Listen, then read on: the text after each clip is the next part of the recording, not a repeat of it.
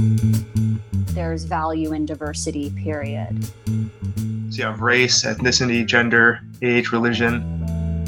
Think about diversity as strength. Hello and welcome to the inaugural podcast of Voices of Diversity. My name is Gabriela Casares, postdoctoral scholar here at UCHRI and host for the series. So, why Voices of Diversity? The term, albeit, is a very important one, but a loaded one at that. It entails so many different facets that really shift according to the context. For example, recently Facebook founder Mark Zuckerberg stirred up a lot of controversy when he spoke of his company as having a great deal of ideological diversity. He was trying to cast a wider net and be more quote unquote inclusive. The problem, however, is that focusing exclusively on various varying experiences without acknowledging race and ethnicity and class, to name a few, fails to take into account the larger historical and systemic conditions of marginalization impacting a lot of underrepresented communities. Diversity, however, is fundamental in higher education. The term is central to a lot of university and college mission statements. Underrepresented groups, whether we're talking about faculty, staff, students, we're always being told that diversity matters and that diverse statuses contribute to the strength of the university. But what exactly is diversity? And perhaps more importantly, what does it look like in practice? To help address these questions, I asked various representatives at multiple universities. We began with Whitney Laster Pirtle, Assistant Professor of Sociology at the University of California, Merced. She specializes in race, ethnicity, and social stratification the concept of diversity is interesting and complex. It's become a buzzword that focuses more on the symbolic aspects, just having diverse representation. It could be a, a, variety of different forms of representation, but I think typically when we're thinking about diversity, we're thinking about racial and ethnic diversity. So just having more numbers, increased numbers of people who are from historically underrepresented ethnic and racial groups. Here we begin to unravel the definition, and we'll come back to Whitney in a moment. Numbers are an important part of this very complex equation. This is Henry Lam, doctoral student with the Department of East Asian Languages and Literatures at the University of California, Irvine. So, if you look at the UC policies, they do define diversity as the different aspects and conditions one's cultural and uh, situational experience. So, you have race, ethnicity, gender, age, religion, language, and so on. Since starting school at UCI as a doctoral student, I found that diversity is actually quite unique to each individual because of the way he or she sees himself in the world, you know, conditioned by those experiences. I'd say that as a term, it's constantly being revised and it's something that has to constantly uh, be rethought uh, year to year. There are multiple factors and aspects of our identities at play when it comes to diversity that demand recognition. Scholars have dubbed this intersectionality. Whitney again.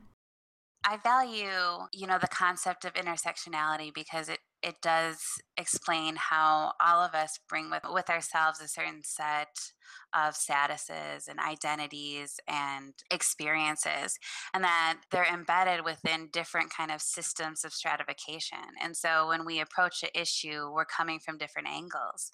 And being a woman um, and being a mother and being a woman of color and being an academic brings um, each of them alone bring a certain set of obstacles to go through in order to achieve a certain amount of success. But when you look at the intersection of them, I think it, um, I think those can be amplified. Intersectionality frames social, cultural, and long term challenges linked to diversity, but how do we best define these various blockages or hurdles in higher education?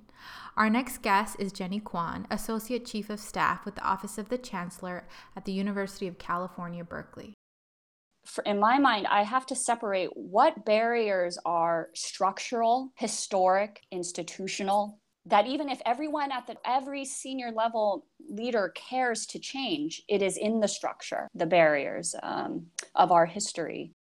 Acknowledging and recognizing the role of systemic as well as individual biases and assumptions, and sometimes these are conscious, other times subconscious. On paper, diversity promotes heterogeneous communities. It looks really different from campus to campus, and more so when we, we begin to look more closely into specific departments, spaces like cultural centers, and even constituencies.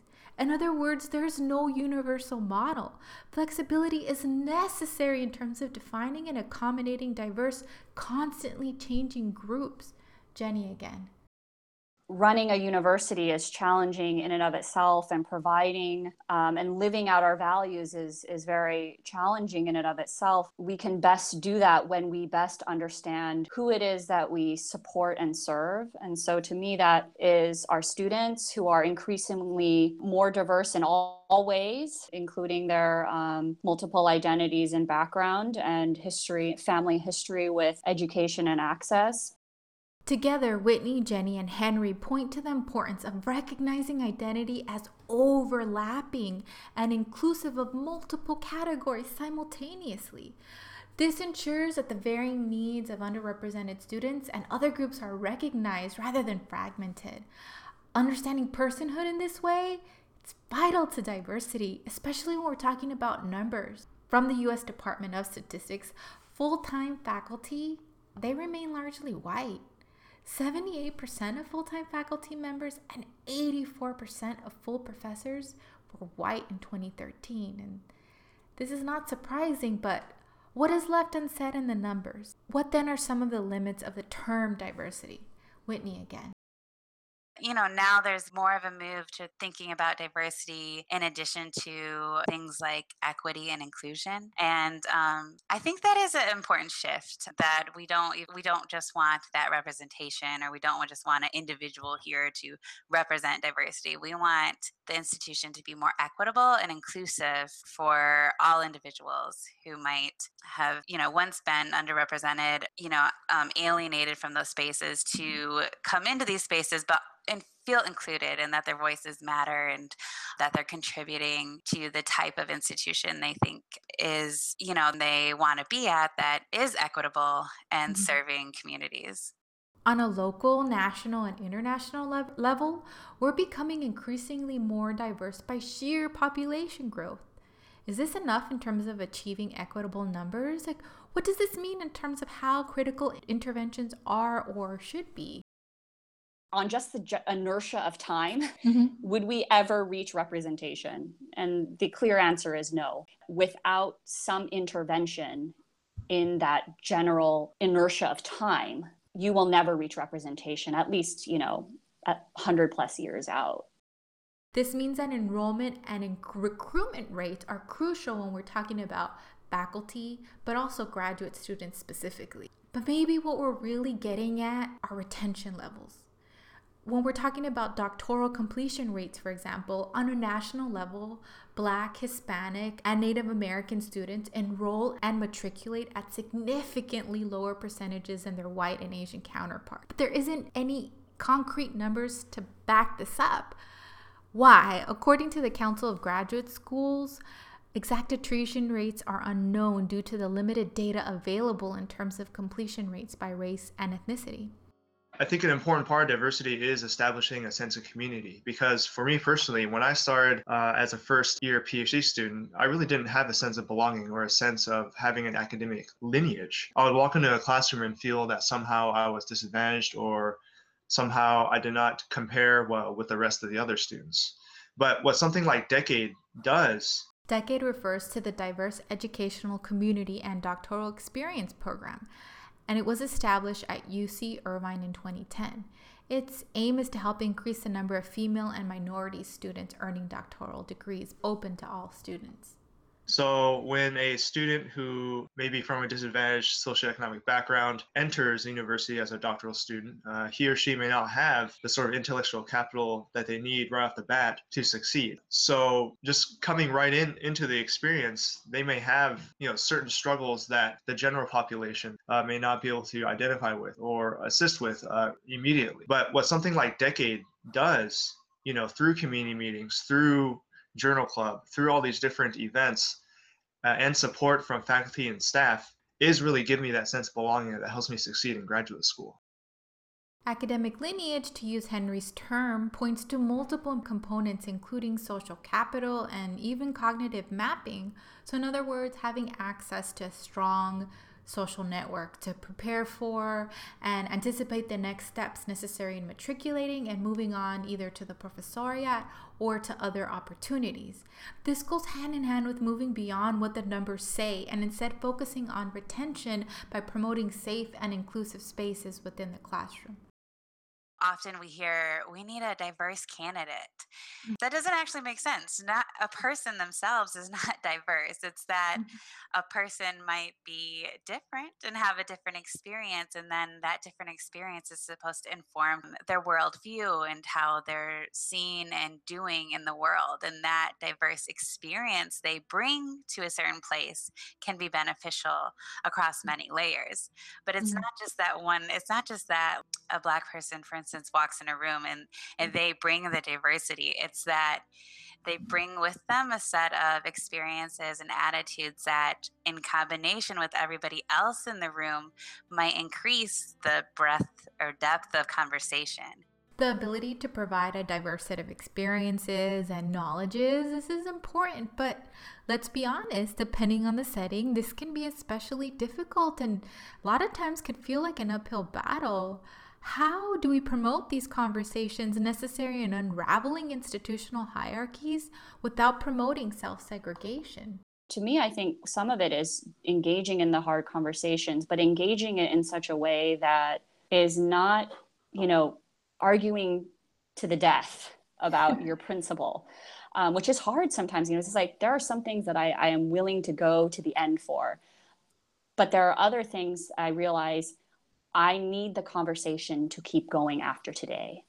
And so I need to leave an opening and I need to be forward thinking versus sort of feudalistic in my engagement. So I always try to think about that. You know, I can sort of have the, uh, I'm feeling down in feudalistic conversations with my inner circle. But, you know, when I'm in strategic conversations and we're figuring out, you know, um, hard conversations around the valuing diversity, especially in a time you mentioned it. We're in extremely resource strapped times as, as a system. You know, if we wanted to do everything we thought we should do, we can't even, we don't have money to do even the things that we, we have to do um, in a lot of places. So remembering to engage in those conversations in such a way that it's, let's keep talking about this. I don't want to end the conversation here. I want to let's keep thinking about solutions that move the needle forward, even if we can't do everything that we want to do. Diversity requires a very constant and proactive approach. The Academy, especially within its various departments and disciplines, values very specific ways of knowing in the world. This directly impacts the ways in which we're not only seen, but also how we're perceived. Underrepresented minorities, for example, are such a small percentage of the uni- university population that they're often called upon because of their expertise, in part rooted in their own experiential knowledge, all under the name of diversity okay if you're a doctoral student right and you have to teach and you have to research and you also have to do some sort of service how important is that service and how much does the university want you to get involved in that service? I said as a diverse student you know i was involved a lot. And yes it was out of my own volition but yeah there was also some i mean people in the administration did encourage me to do it which is okay. I was happy to do it but you know for certain students you know without that social capital and that intellectual capital being on these committees may take away from their research and their teaching and that's definitely a reality which is something that's not really talked about. Uh, but we do have to put in extra labor in service, even though we may be struggling with teaching and researching. That's true. The personal is political for many faculty, staff, and students as well, with diversity really serving as a driving force in one's work and career. But embedded within this is a question of accountability then what that does is means you're putting it all on these individuals that um, already are dealing with a lot of different things and and the mm-hmm. world of academia are already overburdened by just service requests often at the hands of diversity. Like, we need someone to sit on this panel and talk to us about their work in the community, or we need someone to even translate this into their home language. Like, that's those aren't things that are really often included in our job description, but they're things that um, I think many of people of color are asked to do uh, on behalf of the university. Mm-hmm. And so I think that when we we put the idea of diversity on individuals themselves, we're really missing the goal. There are multiple layers of invisibility and in turn challenges reflective of power structures. Throughout this episode, we've already touched upon the important role of faculty and graduate students in terms of representation and retention. But there's still one group we have yet to discuss, and that is staff. Often in universities, staff are sort of the individual, uh, in, invisible constituent. In addition to being part of the people who drive the mission of universities, many universities are also some of the largest employers in a community right uh, we employ in terms of non-academic staff you know a give and take about 10000 people um, here on our campus alone. So, you know, what is our role and responsibility as an employer as well? You know, and are we um, doing the best to be equitable in the way that we hire, develop, promote, um, and advance staff? Surprisingly, there's little research in this area. And so I wanted to sort of add to the um, portfolio of work by doing um, a study on, you know, what is the career progression, particularly of staff of color in large public universities, and are there, or do there appear to be ceilings? And I, I wasn't st- too surprised, but it is very, still quite disturbing when you see these charts um, at Berkeley, for instance. And this was very similar. At I, I did a study on ten other public universities nationwide, where for any staff of color group at the lowest job classification up to the highest job classification, you have uh, staff of color most extremely overrepresented at the at the bottom of those classifications and then basically exponentially underrepresented by the time you get to senior management and cabinet levels. And i want to be very clear that i, I don't feel like equity is when we reach numeric equity right? Uh, that this isn't entirely a numbers game, but that in fact, what our numbers are and the trends of our numbers is a reflection of our values. We'll come back to the theme of invisibility throughout this podcast series. Overall, across multiple platforms, data sets on diversity reveal we still have a long way to go.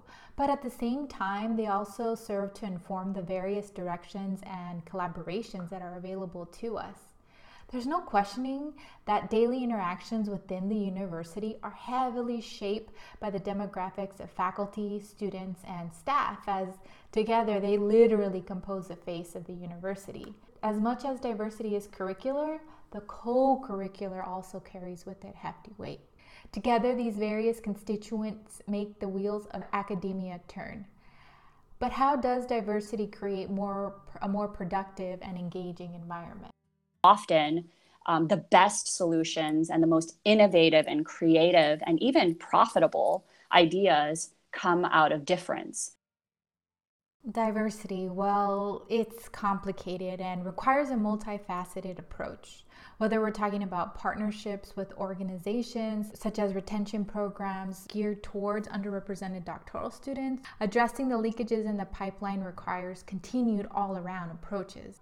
Perhaps more importantly, acknowledging that in that in diversity, underrepresented groups are not monolithic entities be they first generation, undocumented, with reference to socioeconomic backgrounds, etc.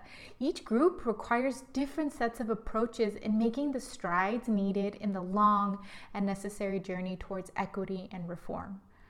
Our conversations on Voices of Diversity seek to delve further into these various subgroups in heterogeneous settings. Thank you to our contributors Whitney Laster Pirtle, Assistant Professor of Sociology at UC Merced, Henry Lam, doctoral candidate at UC Irvine, and Jenny Kwan, Associate Chief of Staff at UC Berkeley.